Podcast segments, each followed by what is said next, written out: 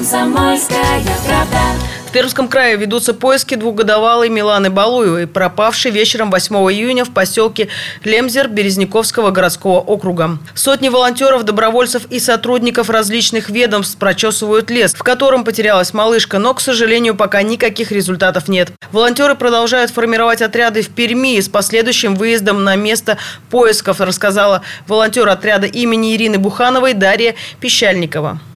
Формируются экипажи. Пока что информации никакой другой не поступало, что ребенок найден. Многодетная семья. Мама, бабушка воспитывают детей. Пятеро вместе с Милоной. Ну, здесь, видимо, просто не доглядели в какой-то момент. Поэтому так произошло. Мы сразу в полицию позвонили.